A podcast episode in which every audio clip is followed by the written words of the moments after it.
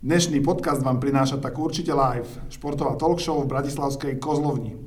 Tešíme sa už 13. novembra v pondelok na ďalšie vydanie, tentokrát hokejové s Ľubom Višňovským a Zuzanou Tomčíkovou. Tak nesete doma a príďte sa s nami zabaviť.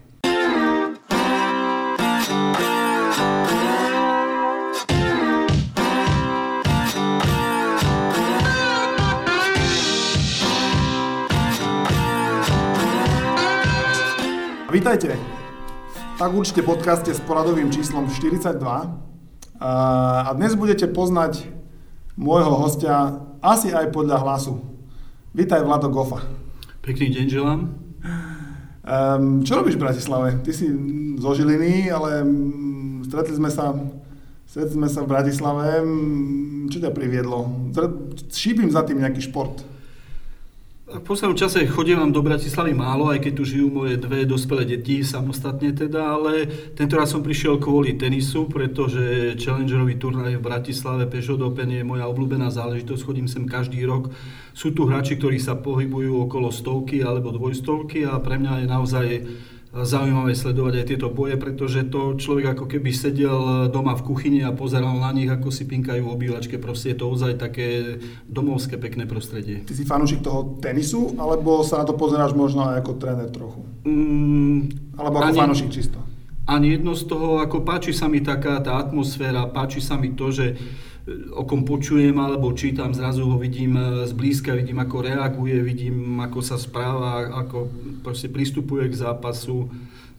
Najlepšie na tom je taká tá voľná, nestresujúca atmosféra. A je to jediný turnaj, na ktorý tak sa chodíš pozerať? Alebo cestuješ po takých turnajoch v okolí, ktoré sú možno také challengerové alebo také podobné? Tak veľmi obľúbený je môj turnaj aj e, v Trnave, teraz presne neviem sponzorsky, kto ho zaštiťuje, tam chodím takisto každý rok a to je turnaj ženský kde znova sú hráčky okolo prvej stovky, ale ono sa dá vytušiť, že veľmi rýchlo vybehnú niekde aj k 20 k 30 Pamätám si Katežina Siniaková, ktorá je teraz okolo, mám pocit, že okolo čísla 30 alebo jemne vyššie, tak e, vtedy vyhrala a som bol veľmi šťastný, že keď som si z tých tenistiek vyberal, s ktorou jedinou by som si spravil fotku, tak a ja som bol v útorok, pričom v finále sa hrá až nedelu a ju som nepoznal, tak keď som videl jej zápas, tak som si povedal, toto asi môže byť výťazka a s ňou som si e, tú fotku spravil. Bola tam aj Sevastová, tá je tiež e, pomerne veľmi vysoko.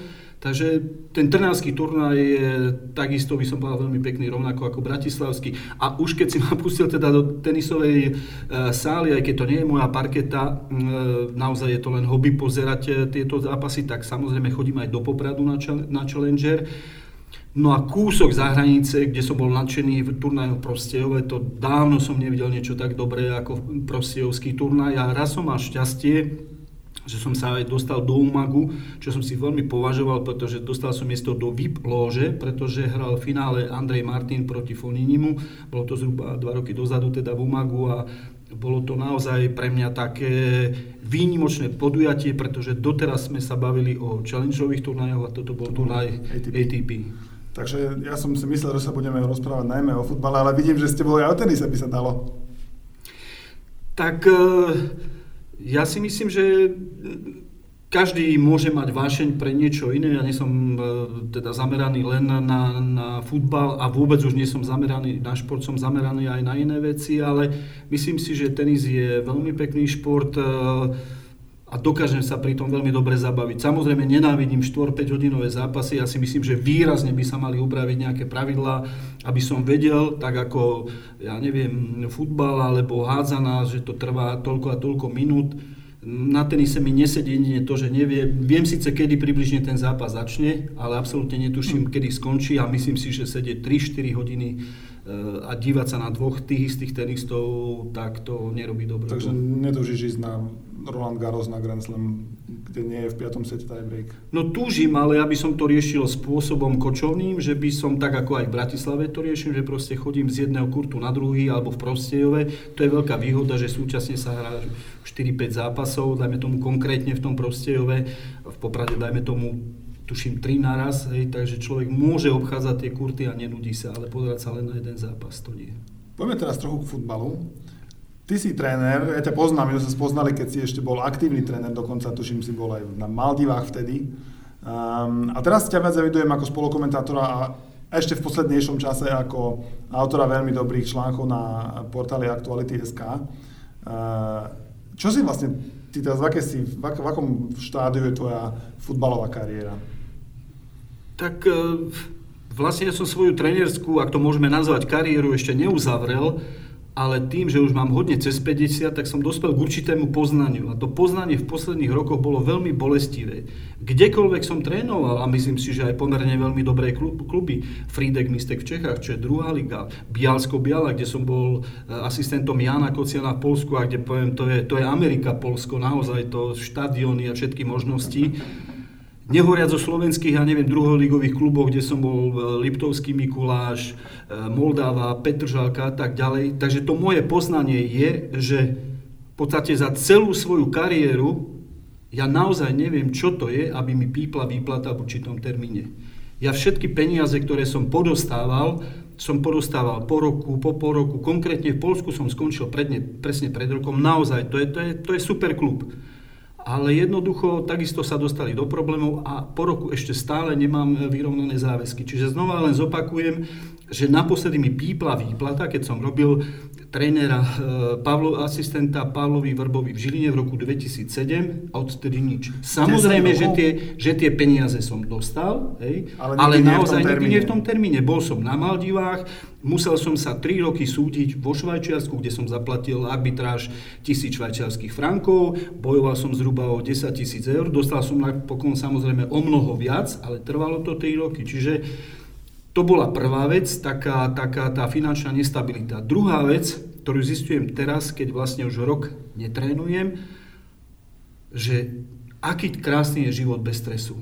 To naozaj, e, ja som ten stres nevnímal, respektíve je nechcem povedať, že pozitívny, ale človek to tak nemníma, berie to ako súčasť povolania. A keď teraz si predstavím, že už rok som sa nemusel triasť pred nedelou, ako skončíme, a keby sme aj vyhrali, nič sa nedieje, pretože príde ďalšia nedela a po nej ďalšia. Tá futbalová poučka je taká, že vyhrať treba len prvý, najdôležitejšie je vyhrať prvý a posledný zápas a potom už len všetky medzi nimi. Ja to až teraz vidím, znova hovorím, že keď už rok netrénujem, že aká to je pre mňa nesmierna psychická úlava a, a Proste to je niečo senzačné. A do tretice ďalšia vec, ja bývam v Žiline, ale tak ako som hovoril, v Bratislave som trénoval asi trikrát, na východe zo dvakrát, v Mikuláši, v Dolnom Kubine, druholigové kluby, na Maldive som bol 3 roky.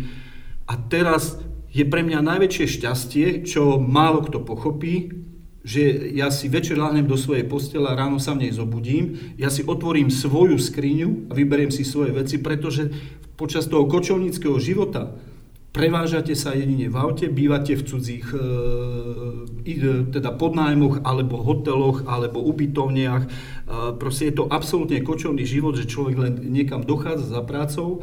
Takže mne sa čudujú, ale ja hovorím, ja si teraz tak vychutnávam život aj bez futbalu, ako som si nikdy nevychutnával. Zaujímavé, že hovoríš o tom strese.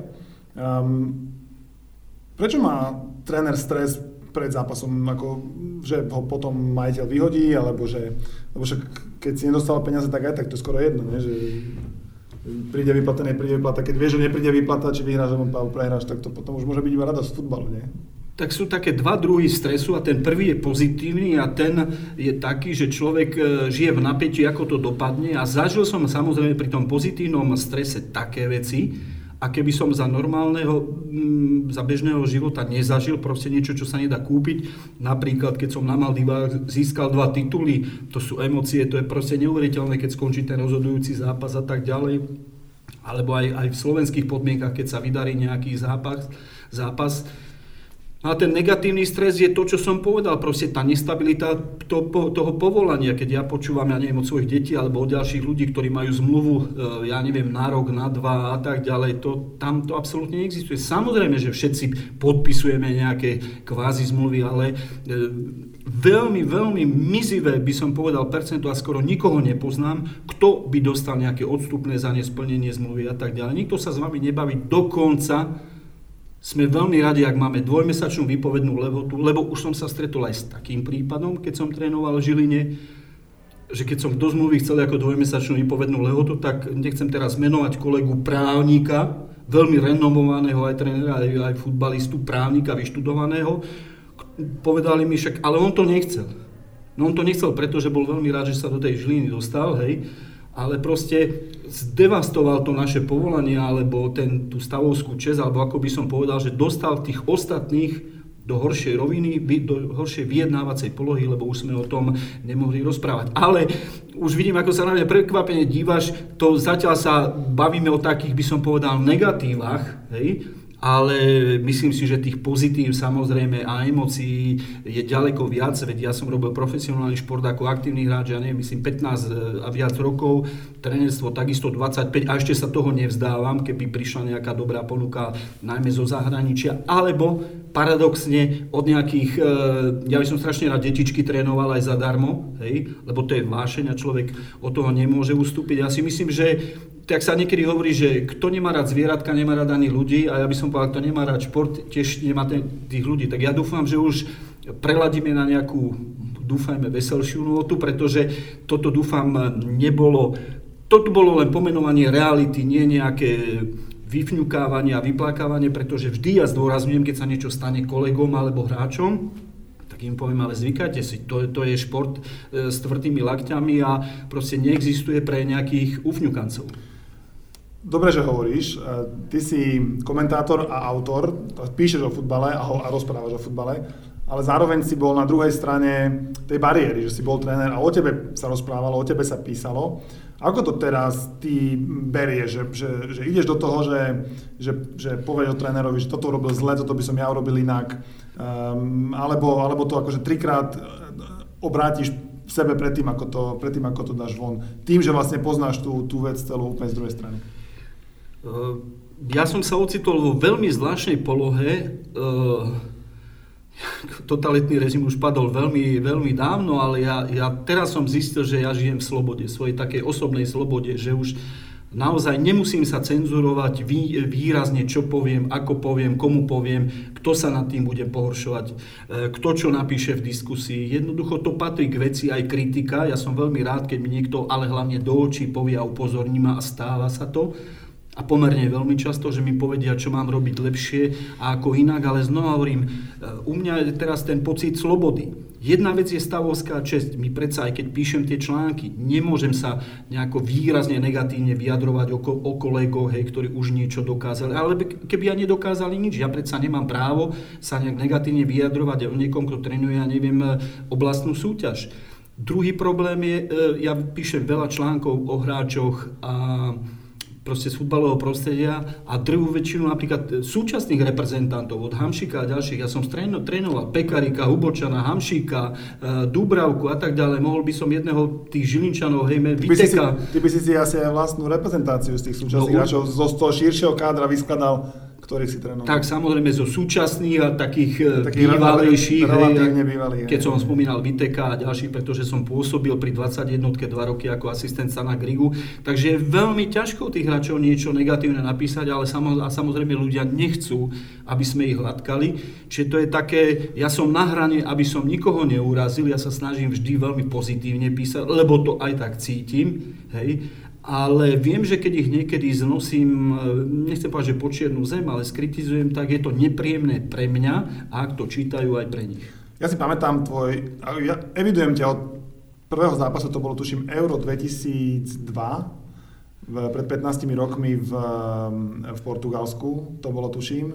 A tam si spolukomentoval zápas, ak sa nemýlim, Holandsko-Švédsko, čo bola hrozná nuda, a, a ty si to tak vtipne poňal, že, že, že ja som potom už chcel iba teba ako spolukomentátora, lebo občas tam chodia takí tvoji kolegovia, čo trochu hado zaklinajú.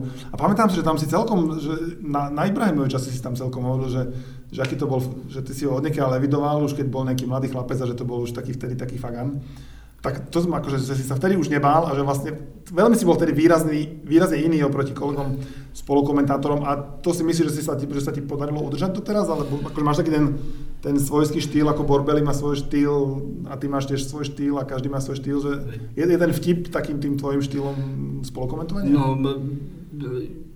ja keď robím rozhovory s futbalistami, tak ma upozorňujú, prosím ťa, nedávaj také dlhé otázky, eh, aby neboli dlhšie než odpoveď. Čiže ty si mi dal takú dlhú otázku, že ja už si pamätám z toho len Ibrahimoviča, takže eh, musíš mi potom povedať ešte raz, čo sa chcel opýtať a k tomu Ibrahimovičovi konkrétne, že vlastne tesne predtým som s ním mal osobnú skúsenosť, že 21 sme hrali vo Švedsku. Stano Grig ako hlavný tréner nadúpaný informáciami, pripravený o každom hráčovi, vedel pomaly, aké má ponožky. Zrazu sme na zápase v Enkepingu, E, doma sme so Švedmi hrali 1-1 a bola odveta teda a hneď na rozcvičke sme si všimli, že tam je nejaký mimoriadne vysoký hráč a hráč, ktorý si robí doslova čo chce. Všetci mali spoločnú rozcvičku, on si robil čo chcel. Pozerali sme, že je to taká zvláštna vec, hej, zdal sa nám veľmi dobrý a po zápase už sme asi tušili, s kým máme dočinenia, teda, pretože prehrali sme 4-1, on nám dal dva góly, spravil tuším dve penalty, bol nezastaviteľný, doslova by som povedal, vtedy pamätám si, dnes už hrácky agent Martin Petráž hral v obrane, tuším, s Borbelim, ktorý bol z Petržalky. Takže toľko na Margo Ibrahimoviča že vlastne ja aj tým, že som e, veľa trénoval, veľa hráčov poznal, bol som v cudzine a tak ďalej, tak dovolím si tvrdiť, že mám aspoň aké také informácie, získal som, a teraz nechcem ako machrovať dva tituly, myslím ako je, na Maldivách, ako jediný Slovák som, som hral aj Ázijskú ligu majstrov na Slovensku som pracoval s renomovanými trénermi ako pán Jankech, pán Vrba. Bol som v Žiline trikrát, takže dovolím si povedať, že mám aké také skúsenosti z toho prostredia, takže mne nikto nemôže povedať, hej, že ježi, to nevieš alebo to vymýšľaš. A to premostím na úplne inú vec, na pána Antošíka v Žiline, ktorý vedie klub, lebo o majiteľoch sa hovorí, no to sú len takí, čo dávajú peniaze a rozkazujú. Pán Antošík je na každom zápase žiačikov, dorastencov, mladších dorastencov, proste on o všetkom vie. Ja netvrdím, že to je dobre alebo zle, ja len hovorím, že on má toľko informácií, že jeho nepres... Toľko času asi má. On e, vlastne sa venuje len e, tomu futbalu. On je na každom zápase, ale znova hovorím, pokiaľ si niekto povie, že je majiteľ klubu, tak by nemal mať tie informácie len od niekoho, samozrejme všetko nesí obhospodáriť, ale jednoducho on e, má od, od prípravky až po mužov, plus samozrejme ďalšie veci, tá infraštruktúra a tak ďalej, to ide všetko cez neho, že podľa mňa je dôležité, že keď niekto niečo chce riadiť, alebo o niečom sa vyjadrovať, tak by mal mať veľa informácií a tam je to riziko toho omylu alebo chyby e, oveľa nižšie. Keď už sme pri tom, kto by čo mal a nemal také možno trendy, a mne sa zdá, že ten súčasný trend je, že tí tréneri sú čím ďalej tým mladší.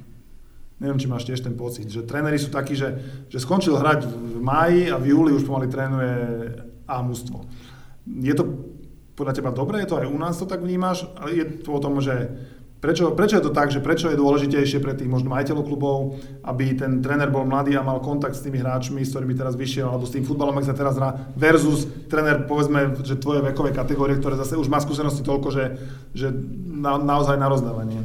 Ja myslím, že zo všeobecní sa to nedá, byť napríklad Bayern Mníchov, kde teraz prišiel Juba Henkec, Výnimka potvrdzuje dva rokov, ale zase na druhej strane meno mi vypadlo Nagelsmann, alebo tak nejako sa volá tréner Hoffenheimu, ktorý má tých rokov 29. Záleží to od kvality. U nás... Ale u nás to je tak, u nás sú tiež skôr mladší tréneri. Tak u nás si asi ani staršieho trénera už nepamätám teraz, hej, v podstate a starší to už je pomaly niekto, kto má viac než 45 rokov. Ten trend je logický, majiteľia veria, že vlastne tí, hra, tí e, tréneri sú tak nadúpaní tými novými informáciami, že budú zachytávať nové trendy a tak ďalej tam je veľké riziko, ktoré by sa nestalo starším trénerom, že starší tréneri zase majú ďaleko, ďaleko viac skúseností, nie sú tak ovplyvniteľní ľahko majiteľom, pretože to si neviem predstaviť, že by niekto Jurke Mika alebo Radovského alebo ďalších kolegov chcel nejako výrazne ovplyvňovať. Hej. Nemyslím, lebo takto, ovplyvňovanie je výborná vec. Diskutovať s majiteľom, s tými ľuďmi okolo futbalu, poučiť sa, robiť veci lepšie, ale v zmysle inštruovať, prikazovať, dirigovať, hej, tak oni si do toho nejako nenechajú kafrať a tí mladí tréneri, tak ako sa hovorí o hybe, mám Janko, kým som ja Janko, tak sú veľmi ohybní v niektorých veciach, ale zase na druhej strane aj veľmi šikovní. Ja sa chodím pozerať na gulové tréningy, Ševelu Martina mám veľmi rád, sme vo veľmi dobrom takom kolegiálnom vzťahu a videl som ich prácu a klobúk dole, ale vždy si myslím, a ja keby som bol majiteľ klubu, tak spravím dvojicu. Starý tréner, mladý tréner, mladúčký tréner, alebo starý, opačne. Starý tréner, mladý asistent, alebo Aj naopak. opačne. To je jedno v akomkoľvek pomere, ale proste, aby jeden tam vnášal odbornosť, vedomosti, elán, proste tú takú energiu, taký drive, a starší e, tréner, aby proste trošku v niektorých veciach ako e, zadrigoval, ukormidloval, poradil, hej, bol taká možno šedá eminencia.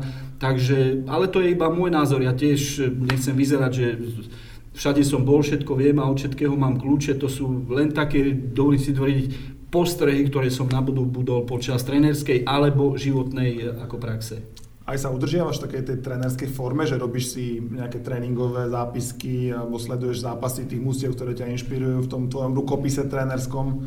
Alebo, alebo len proste nasávaš futbal zo všetkých možných smerov a, a, a vieš, že keby nejaká príležitosť prišla, tak si pripravený? Skup, som nepripravený, teda to poviem otvorene a skúsim to povedať tak. Ja som končil v Rakúsku v nižšej súťaži, keď som mal 35 rokov. Hradskú kariéru. Hradskú kariéru.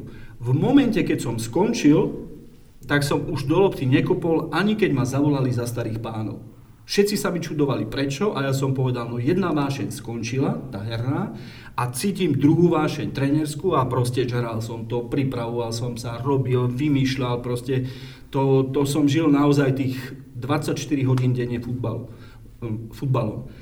Keď eh, vlastne som skončil pred rokom v Polsku, tak mal som taký pocit, ako keby som zavrel svoju trénerskú kariéru, lebo znova hovorím o Polsku, že to je Amerika, tam máte všetko. Z určitých dôvodov tá angažma nevyšlo, nevyšlo z výsledkových dôvodov, ale nechcem od toho dávať ruky preč, ale bol som tam len asistentom, hej.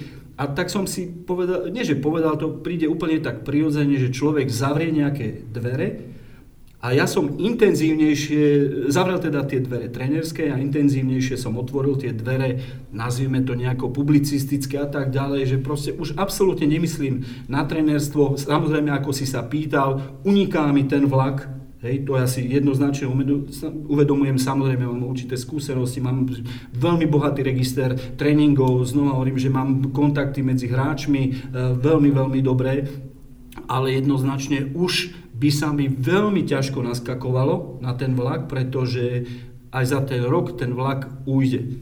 A kto tvrdí opak, že ľahké naskočiť aj po roku, po dvoch e, netrénovania, tak si myslím, že nehovorí pravdu.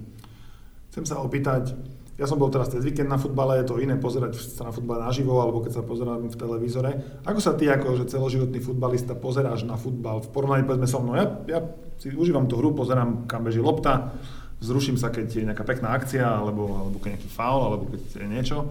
Ako sa ty pozeráš na futbal? Pozeráš sa ako, že, tak ako ja ako fanušik, alebo sa pozeráš skôr ako hráč a tréner na, a nejak, nejak inak? Pozerám sa na to veľmi, veľmi neobjektívne, lebo tým, že som bol tých e, vyše 30 rokov v hráckom a trénerskom kolotoči, naozaj bez veličovania poviem, že všetkých poznám poznám skoro všetkých hráčov ligových, po, osobne poznám skoro a všetkých. No ale ja ich poznám. Ja mám, ja mám veľmi dobré ako kontakty aj s cudzincami, keďže ovládam e, jazyky. Ja nemám problém sa prihovoriť, e, keď hrajú tu pohárové mústva, neviem, Žiliny a tak ďalej, alebo v Ružomberku, keď e, hral Everton a tak ďalej. Ja sa prihovorím trénerom, ak sú ochotní a sú väčšinou ochotní, tak ja sa porozprávam. Čiže na slovenský futbal sa dívam tým, že v podstate No ako sa mám dívať na to, keď som trénoval napríklad Nora Hančara e, a súčasne aj on mi robil asistenta v Petržalke a tak ďalej. To sa nedá pozerať ako divák alebo fanušik, tak mu podvedome fandím. Ak sme pri Jožemberku v brane Maci, ktoré som trénoval a vytiahol v Liptovskom Mikuláši, tak to je ďalší hráč, ktorý e,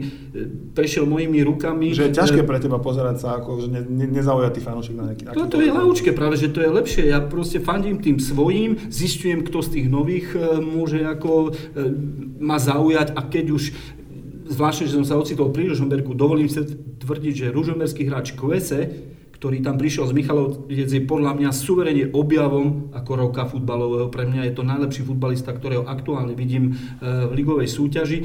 Takže toto ma skôr tak láka znova sa s tými hráčmi o tom rozprávať, e, ako zisťovať, hej, tu, tu, tešiť sa z ich úspechu, tak by som povedal. Toto je pre mňa také, také primárne. Tých, čo poznám a ktorých som viedol. A vnímaš také že taktické veci? Napríklad, že kto ako bráni, útočí, aké veci vymyslí na štandardkách? Tak. tak väčšinou by som bol veľmi kritický, pretože si myslím, že u nás nikto nechce nič vymýšľať. Mne vlasy tých pár, čo mám, dubkom stávajú, keď počujem, ale už je toho menej a menej, že musíme vychádzať zo zabezpečenej obrany, arhať na rýchle brejky, nemôžeme otvoriť, lebo by to, bol, lebo by to bola samovražda, no to ja by som no, trhal eh, trénerské licencie za toto, čiže v oblasti taktiky, tam si myslím, že, a ja som to zažil na vlastnej koži, ono je to tak, nie len vo futbale, ale v ničom inom. My sme slovenská spoločnosť tak vychovaná, že tu sa nežiada, aby niekto skúsil niečo nové, aby prišiel s niečím inovatívnym. Tu sa žiada stádovitosť, tu sa žiada robiť všetko tak, ako sa robilo doteraz, nevytrčať z radu, to bol aj môj problém ako trénerský, že akýkoľvek pokus, nielen v taktike, ale v čomkoľvek, pokiaľ sa vyhrávalo, tak to bolo v poriadku ja mám prípady, že som neprehral napríklad už neexistujúci klub, ale v druhej lige vynikajúci okolo roku 2000 SKP Devín, Bratislava. 26 zápasov sme neprehrali, 27 sme prehrali, na druhý deň som išiel na výbor, sa to volalo, predvolali ma, dali mi pokutu 10 tisíc a rozprávali niečo v zmysle, ty si sa zblá... A prehrali sme v Nitre 7-1, e, ten e, zápas ty, ty si sa zbláznil, všetci sa ti smiali na tribúne, ako striedaš, čo robíš a, a hrôza, hambili sme sa, 7-1 sme prehrali v Nitre, ja hovorím, ale vy ste si nevšimli, že tých 26 zápasov predtým som robil to isté a boli ste nadšení, alebo proste sme na prvom mieste a tak ďalej. Nie, oni si zapamätali ten 27. a proste už ma mali zafixované, že som zlý tréner, lebo som prehral 7-1 a robil som tam prečudesné veci typu, ja neviem, vtedy mi hrávali bratia Majerníkovci, ktorí jeden hrá ešte Skalici, druhý neviem kde, ale boli to hráči, ktorí hrali aj za Ružomberok, Zlaté Boráce a tak ďalej, ináč mimochodom výborná e, bratská dvojica ako dvojčata e, a ich som vystriedal asi jedného 41. a druhého 43. minúte zápasu, hej. Lebo človek podľa mňa o tom to je vymýšľať nejaké veci v športe. Ja, ja som úplne rozčarovaný, keď tam nikto není nič schopný vymyslieť, zasiahnuť do nejakej stratégie pred zápasom, počas zápasu a to keď sa ma konkrétne si sa ma opýtal teda že či tam ja niečo vidím, ja naozaj e, ako nevidím nič. Vidím len to, že svieži vietor priniesol napríklad e, e, tréner e, Nestrojel Majstro do Trnavy, lebo nevie, jak to na Slovensku chodí, hej, tak doniesol niečo úplne iné a, a nič zložité, hej, ale hrajú futbal. A toto ja som zažil presne na Maldivách. Prečo ja som na Maldivách bol dvakrát, dvakrát majstrom s mústvami, ktoré predtým nikdy nič v živote nevyhrali. No jednoducho preto pán Jankech ma tam dostal, hej, ako doporučil ma, že teda, že aby som tam išiel trénovať. A ja som si robil podľa seba. Ja som došiel po americkom trénerovi napríklad do toho prvého mústva, hej, a e, ja som si robil svoje. Oni sa mi báli do toho niečo nejako montovať, alebo čo no z Európy tréner došiel, tak Adam niečo vie, má pro licenciu. A kľudne som získal titul. Druhý rok som išiel do iného mústva, tam boli samé hviezdy, domáce a naozaj výborní hráči. A znova len, len proste zopínali ruky, teda zlý výraz používal do moslimovia, tak nezopínajú ruky. Určite sa po, nejak modlili, že čo to tam ja tam vyvádzam, ale proste, proste stal som sa znova majstrom. Ja uvediem príklad, aby to bolo, že čo ja iného by som chcel dnes, alebo čo sa dá vymysleť. Ja som na Maldivách, rovnako aj v jednom klube na Slovensku spravil jednu vec. Moje mužstvo hralo zle, strašne zle v prvom polčase. Katastrofa v dôležitom zápase. Ja som povedal hráčom, nikam nepôjdete dole do kabín cez prestávku, tu sa tých tisíc divákov na tribúne na vás dívať e, e, bude, ako sedíte v strede hracej plochy, ako ja sa tu rozčulujem, ako vám nadávam, ako vám, vás presviečam, aby ste začali hrať. Čiže ja som hráčov, raz sa mi stalo na Maldivách, s tým ktorým sme získali titul, a na Slovensku, nenemenovať mužstvo, nepustil som hráčov cez prestávku z hracej plochy. A keď mi ho... Samozrejme, samozrejme.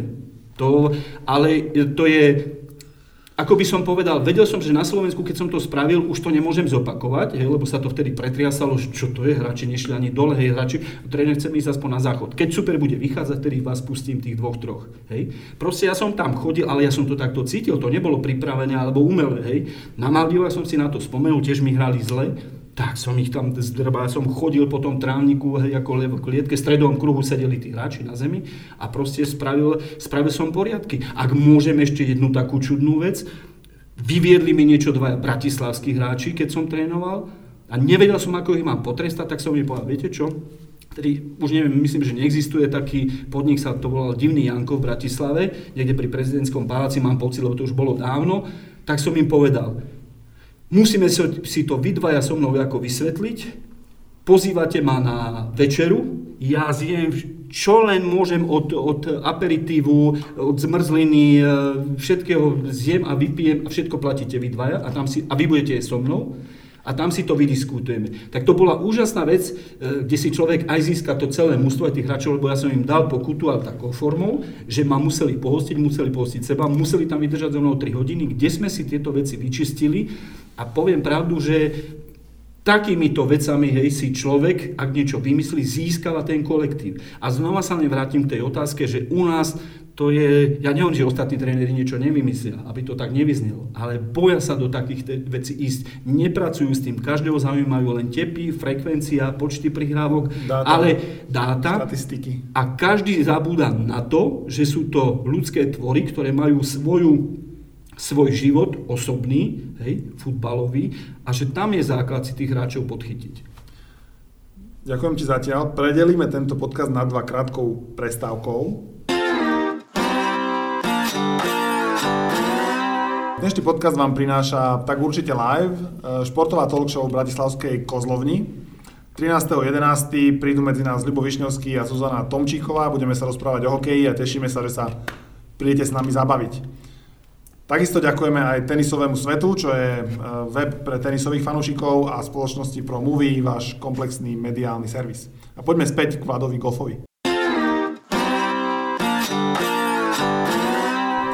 Vlado, uh, hovoril si o Maldivách a ten futbal je taký teraz taký multikulturálny, taký Veď aj teraz v Dunajskej strede som bol a národnostné vášne pred zápasom za jeden klub 9 cudzincov, za druhý asi 7, ale tak ako teraz všetko iné dôležitejšie. Um, aké ťažké bolo pre teba žiť a trénovať v úplne inej kultúre ako v tej slovenskej? Skúsme rozdeliť tú otázku na dva druhy, teda, že či sa mi páčia cudzinci alebo nie. Uh, ako myslím v našich mústvách. Okay, napríklad to, okay. na Maldivách e, bolo maximum traja cudzinci, hej? čiže tam prišli, keďže Maldivčania sú dobrí futbalisti, ale s rastom veľmi nízky, tak oni automaticky brali troch vysokých čenochov z Afriky, uh, ktorí doplnili to mústvo a dali tomu nejaký rytmus. Čo sa týka Slovenska alebo ostatných krajín, my tomu ako nezabránime, zrejme na klubovej úrovni. Ale... Tomu, že sme v Európskej únii a tu môže vlastne každý, kto mal detka, babku, bratranca, nie, nie už vlastne. No, bol som aj nižšie súťaži v Topolčanoch, kde to bolo nejak limitované, už si presne nepamätám, že mohli hrať traja hráči z únie plus dvaja, ktorí e, neboli z tej únie, e, nemali občianstvo nejako, ale už ja mám taký guláš v tom, hej, že tam boli Arménia, ja neviem čo. A tam že... som aj bol na tom zápase. Áno, že som proste nevedel, a mal som ich na tréningu asi 12 a teraz postal v 5, hej, a nepomýl sa a tak ďalej, nemôžeš ani prestriedať. Čiže to bol ako chaos, e, ako v tomto, neviem, aby som to zostručnil, ja osobne si myslím, že nič na tom nie je zlé, ak by sa stanovil nejaký limit. Ja neviem, že vo všetkých krajinách rovnaký, ale ako na Slovensku, ja si dokonca pamätám, Žilina, keď postupovala, e, v roku 1981 sme postupovali do federálnej súťaže z druhej ligy, ja som bol v tom ústve, tak musel nastúpiť hráč do 21 rokov, ja som bol tedy mladý vysokoškolák, tak som hrával, ja som sa s jedným striedal a to bolo veľmi podstatné. A pozor, sme, to ja hovorím o roku 1981 a je rok, píše sa rok 2017 a ja v Lani ešte, keď som bol v Polsku, tom 2016, v Polsku v druhej lige je pravidlo, že musí hrať, hrať hráč do 20 rokov, môže ho vystriedať znova len hráč do 20 rokov, čiže začínať a končiť musí musto s 20-ročným hráčom. Ak by sa zranil alebo niečo, nejaký iný dôvod, hrajú desiatí. A to, to spravili Poliaci preto, aby teda tá domáca mládež dostávala takisto šancu pri tých cudzincoch a ja na tom nevidím e, ako nič zlého. Čiže, čiže vlastne hovorí, že ako cudzinci aj v Slovenskej lige sú úplne v pohode, akurát je to trochu na úkor tej slovenskej základne, ktorá ako keby nemá takú motiváciu možno, alebo je to, je to nejak takto cítiš? Že, že, lebo proste tých miest v prvej lige aj v druhej lige je, je to limitované. V tej prvej lige je 10 krát 20 miest, 200 futbalistov a z nich, keď je povedzme 70 alebo 80 cudzincov, nelimitovaný počet, tak to limituje ten počet Slovakov, ktorý No tam ja vidím jednoznačnú príčinu, o ktorej sa vôbec nehovorí. Bavíme sa o prvej lige, bavíme sa o druhej lige, bavíme sa o cudzincoch, aký dobrý Rabiu k nám prišiel a ďalší hráči a my zabúdame, na to, alebo tí kom, najkompetentnejší páni tam hore zabudajú na to, že sa hrajú aj oblastné súťaže, aj dorastenecké.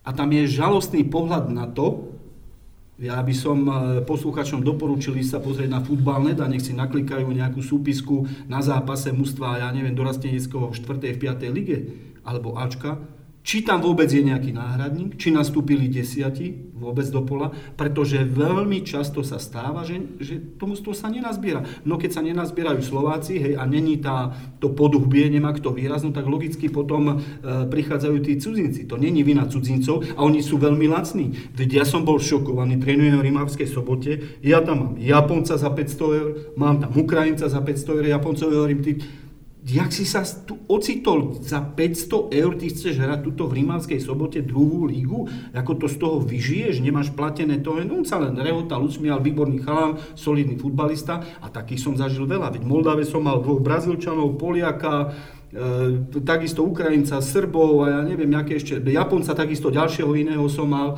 A proste oni sem prídu za 500, 600, 700 eur, pre nich je to úžasný plat ale znova by som sa k tomu vrátil, že ono, robota s nimi nie je zlá. Ja nemám žiadnu nejakú výnimočne negatívnu skúsenosť s cudzincami. To je super, to je naozaj ako, ako pohoda s nimi robiť, to je, to je pasia.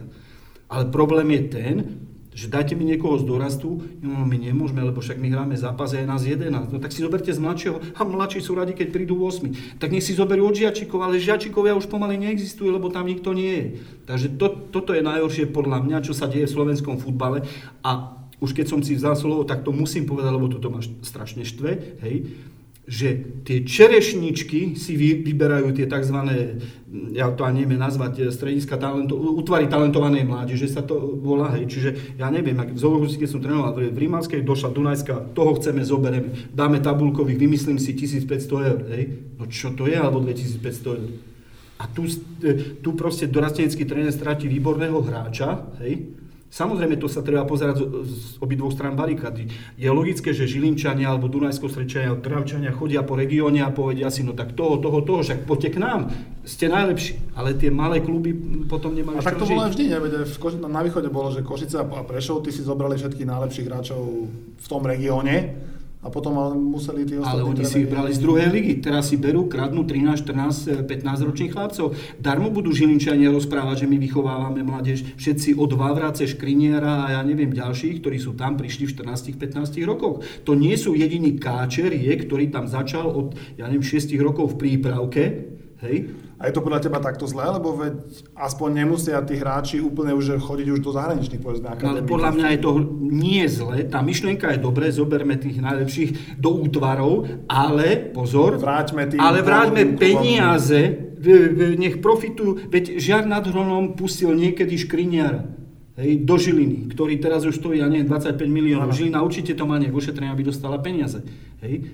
Ale koľko z toho uvidíš žiar nad dronom? Ja nie som si istý, možno sa mýlim, je to možno nie dobrý príklad, ale takto to nejako nefunguje. A čo mi naozaj slzy tiekli a čo musím povedať, čo je absolútna nelogickosť hej, tohto systému, v Lani sa stala jedna vec. Vlastne e, druhú, druhú e, dorasteneckú ligu s ohromným, s ohromným náskokom vyhralo mužstvo Stropkova na východe a nemohli postúpiť, pretože nemajú mužstvo dospelých, v prvej alebo druhej lige majú ho asi v tretej. Ano. No veď to je katastrofa. Chlapci, ktorí si vybav, e, vybojujú postup, postup, nemôžu postúpiť niekam vyššie len preto, že tam není Ačko. Veď ja viem, že niekto múdry tie pravidlá vymyslel a myslel to dobre.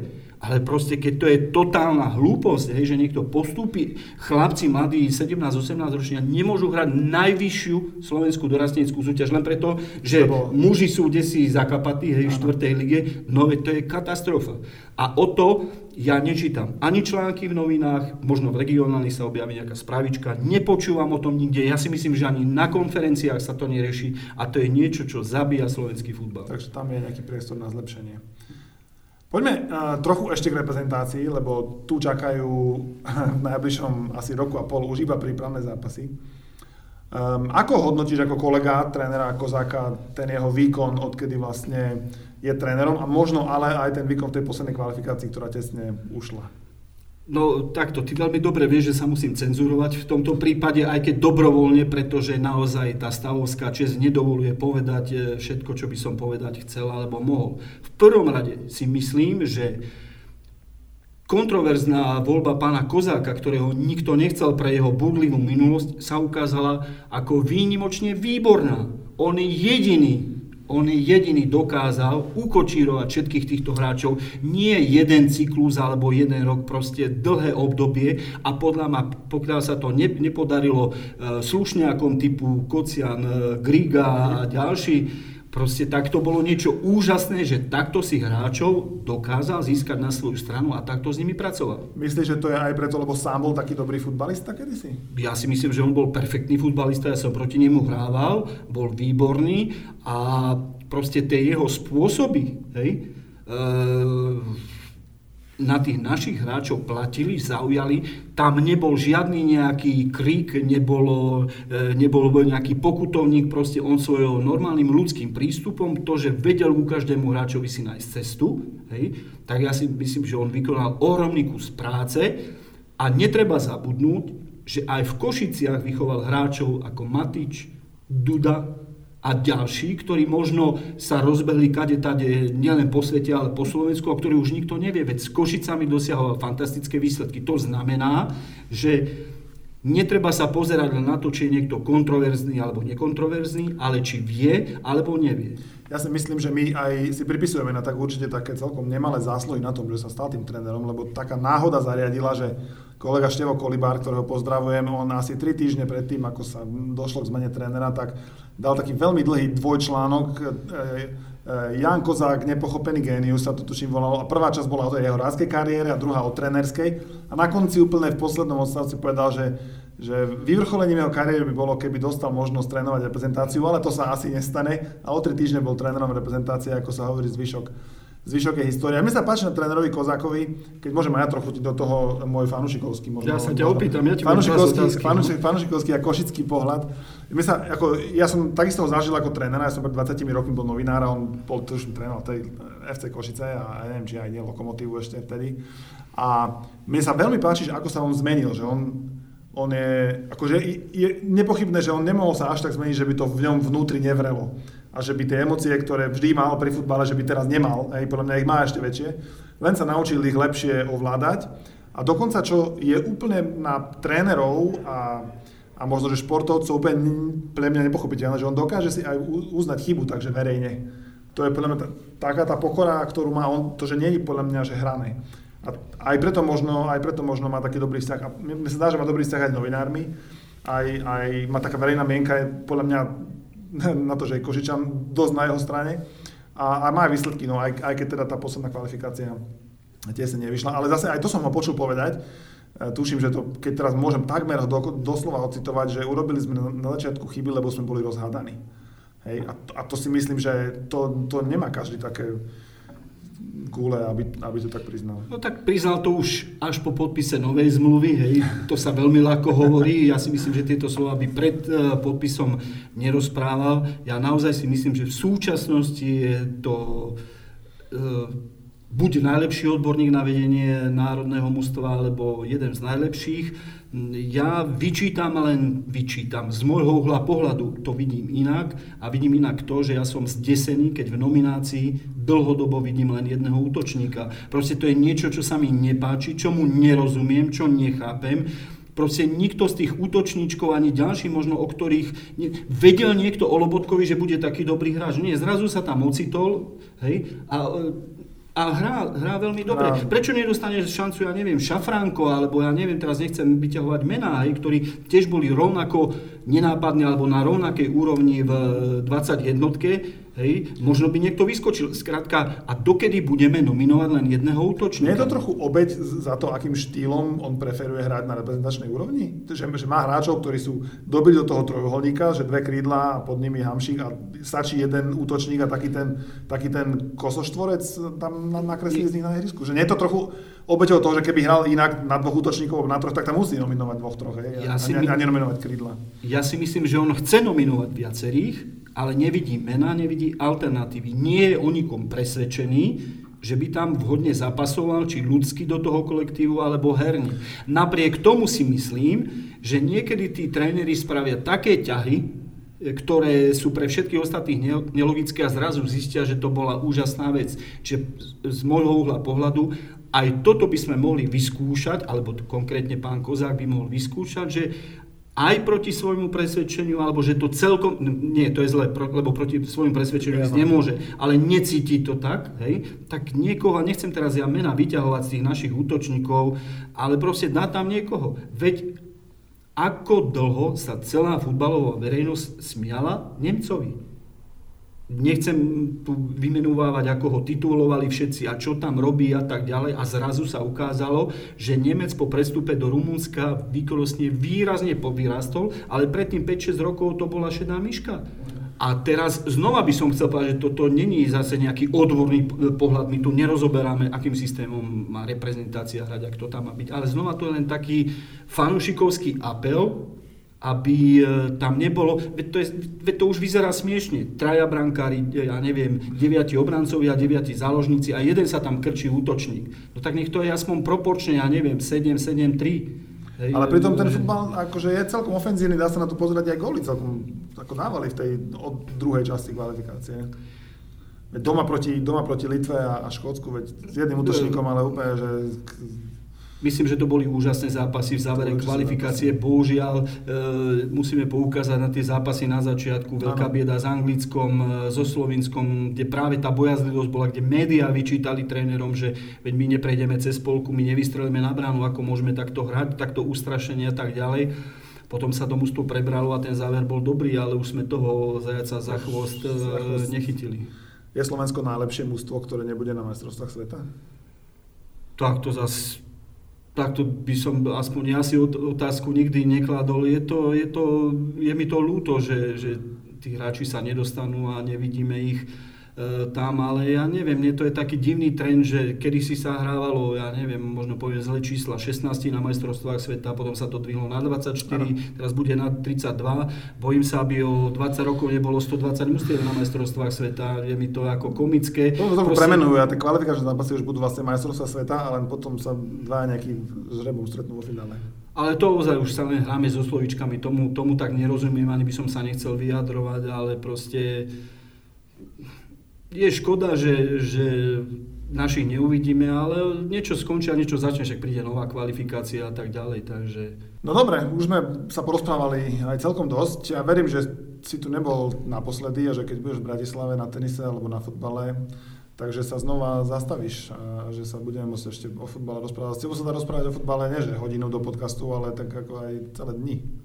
No práve to je pre mňa také nepríjemné, keď som sa rozkecal, lebo to som na začiatku povedal, že jedna vec je rozprávať a druhom, druhá vec netváriť sa ako chrobák truhlí, ktorý všetko vie a, a všetko, všade bola, všetkému rozumie. A aby som k tomu niečo dodal, tak keďže ja veľa píšem alebo komentujem, tak ja, ja som vždy dojatý, keď mi niekto zavolá a stávajú sa také veci, hej kamarádi, a povedia mi natvrdo toto nie je dobré, toto nie je dobré, tamto urob.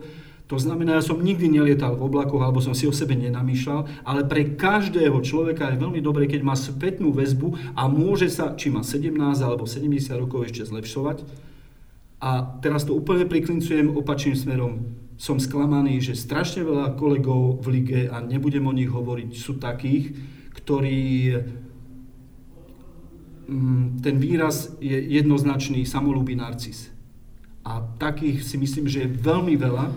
A preto mám radšej typy Ševelu, e, Nestora Majstra, ktorí, ktorí aj niečo dokázali, aj sú veľmi, veľmi skromní a pokorní. A ty ešte ťa prosím nakoniec, povedz skromne a pokorne, kde môžu naši poslucháči čítať tvoje články? Tak v podstate ja spolupracujem s internetovým portálom Aktuality, ktorý má nejakú tú sekciu Šport.sk je to aj na Facebooku a tam vlastne píšem, e, e, píšem články o futbale a v poslednom čase ma tak nakoplo, že veď skúsim robiť rozhovory s hráčmi alebo kolegami, pretože čítam samozrejme novinárske rozhovory. Ja si myslím, že sú, nie sú zlé, ale je tá výzva robiť ich lepšie. A ja mám šancu robiť tie rozhovory lepšie, ako e, profesionálni novinári, pretože, tak ako som už na začiatku spomínal, mnohých hráčov som trénoval, mám s nimi úplne iný vzťah, viem, čo sa mám opýtať a naozaj som veľmi pyšný na rozhovory, ktoré som urobil s Vukomanovičom, so Ševelom. Podarilo sa mi v podstate so Škriňarom, keď nedával e, alebo nemal priestor dávať nikomu rozhovory, so Stanom Lobotkom zo Španielska, ale takými netradičnými, neklasickými otázkami, aby som tých chlapcov e, predstavil aj v troška inom smere. Čiže to som tak začal robiť posledný mesiac a na to som mimoriadne pyšný, aj keď viem, že možno to, čo som povedal, že ja som slobodný človek a keď ma to prestane baviť, alebo keď uvidím, že to robím zle, tak jednoducho ja nie som profi no, novinár, ja s tým skončím. Ale zatiaľ ma to naplňa. Myslím, že, že to má aj celkom slušný ohlas a e, toto ma baví. Ja to takisto chcem pochváliť, ja som tie rozhovory tvoje čítal a je to iný pocit z toho, z toho, že je tam cítiť, je tam proste cítiť to, že že je to komunikácia na trochu iné úrovni ako novinár, hráč a, alebo tréner a to je z toho článku. Čiže tak prosím ťa, nech ťa to tak skoro neomrzí. Dobre? No mňa by to ani neomrzelo, ale už keď sme sa rozprávali o tom, tam sú bariéry také, veľmi veľké, že napríklad keď robím rozhovory s českými hráčmi, robil som s Jakubom Hromadom, teraz robím e, s Hrošovským, ešte som tam mal niekoho z Čech, proste musí to prechádzať cez domácich PR manažerov, klubových, hej, nemôžem sa opýtať čokoľvek, oni mi to cenzurujú a tu už ja predtým sa cenzurujem, aby som nedával hráčovi otázky bulvárne, e, konfrontačné a tak ďalej. Čiže tam je množstvo takých, by som povedal, prekážok. Takže práve preto som vyťahol, že som pyšný na to, že sa mi podarilo naozaj doslova exkluzívne s Vukomanovičom, so Škriniarom, e, s Lobotkom, ktorý tieto tri si najviac cením, ale ja verím, že prídu ešte s Hamšikom a s ďalšími, keďže ako nechcem aj machrujím, ale trénoval som teda Mareka Hamšika chvíľku, tak hádam, hej, teda aj keď tie rozhovory exkluzívne nejaké slovenský médiám neposkytuje, možno sa toho dočkam. A keď nie, tak mi to ľúto nebude, pretože e, znova hovorím, že človek by mal veci robiť s láskou a nie na silu. A pokiaľ ich robí s láskou, tak tú lásku cítiť, e, ucíti aj čitateľ alebo poslucháč. Tak my želáme veľa lásky aj vám na zvyšok tohto týždňa. Ďakujem, že ste s nami, že nás počúvate a ďakujem Vladovi, že prišiel v Bratislave za náš podcastový mikrofón, tak ďakujem ti a snáď sa vidíme a počujeme ale musím sa ja zasmieť, lebo ty, ty to rozprávaš tak, ako keby ja som zo Žiliny do Bratislavy potreboval víza, že prišiel som a ja neviem, v nejakej kolóne, ja do Bratislavy chodím pomerne často, ale naozaj sa mi stáva tým, že ja som tu pôsobil asi 5 rokov dohromady v rôznych etapách, ale teraz sa fakt tak cítim, že prídem ako na návštevu, no ale znovu hovorím, aby sme to nedramatizovali, že z nejakej ďalekej Žiliny ja som sa sem obťažoval. Ako nie, nie, nie, tak ja verím, že teda čo skoro už sa budeme znova počuť. Ďakujem pekne a s vami sa lučím. Majte sa dobré do počutia.